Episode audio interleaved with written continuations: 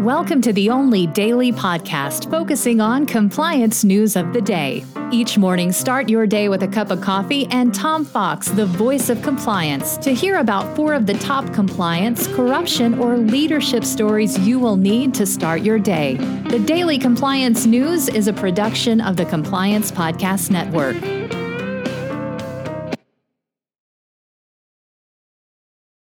January twenty-ninth, twenty twenty-one, the Say It Ain't So Joe edition.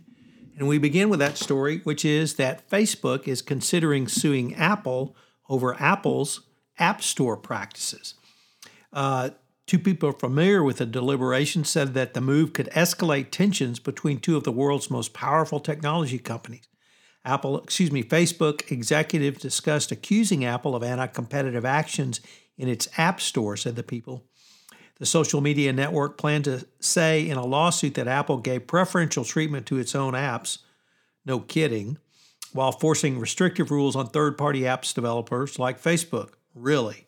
Uh, Facebook discussed the filing, uh, the suit as recently as December. It's unclear if the company would move forward. All I can say is I cannot wait to see Facebook sue Apple. So say it ain't Joe. Uh, next up, in an equally uh, just bizarre situation, uh, we turn to the Financial Times, who reports that the German financial watchdog BaFin, who has uh, come under withering criticism for its coddling of Wirecard, filed a criminal complaint against one of its employees who used inside information to engage in insider trading of Wall- Wirecard shares.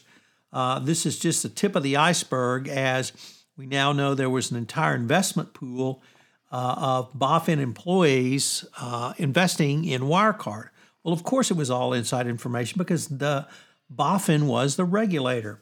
Uh, you just can't make this stuff up, and I hope that you are listening to the Wirecard Saga, uh, the podcast on the Compliance Podcast Network, each week with Mikhail Ryder Gordon of Affiliated Monitors, where we talk about the Wirecard case, but it is just beyond belief Uh, that the regulators would allow this. It was apparently well known within the organization.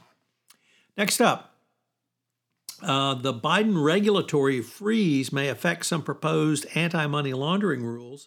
The regulatory um, freeze announced by Biden uh, may affect the proposed rules from the Treasury Department unit focusing on combating money laundering and t- terrorist financing.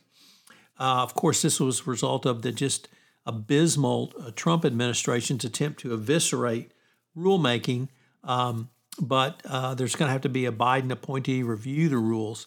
Biden's freeze would also apply to proposed rules and regulations that have yet to take effect, with the exception of rules relating to urgent situations such as national security. Uh, we can only hope that the uh, anti-money laundering, particularly the terrorist financing rules, uh, follow into the national security bucket. And then finally, you think that uh, corruption is a victimless crime. Well, it turns out it never was, and it certainly isn't now. As Dylan Tokar over at the Wall Street Journal Risk and Compliance Journal says that corruption is contributing to the pu- public health crisis. Transparency International said that in a report. The warning came as the advocacy group released its latest editions of the T I C P I, or the Corruption Perception Index, its annual survey meant to capture the perceived level of corruption within countries.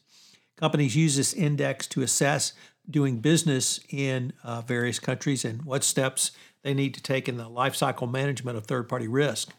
Uh, the U S took another big hit in the group's rating following a trend that, uh, of course, went on during the Trump administration. It's the lowest score uh, since the last Republican administration. The Daily Compliance News is a production of the Compliance Podcast Network and a proud member of C-Suite Radio. Thanks so much for listening. I hope you'll join me again tomorrow.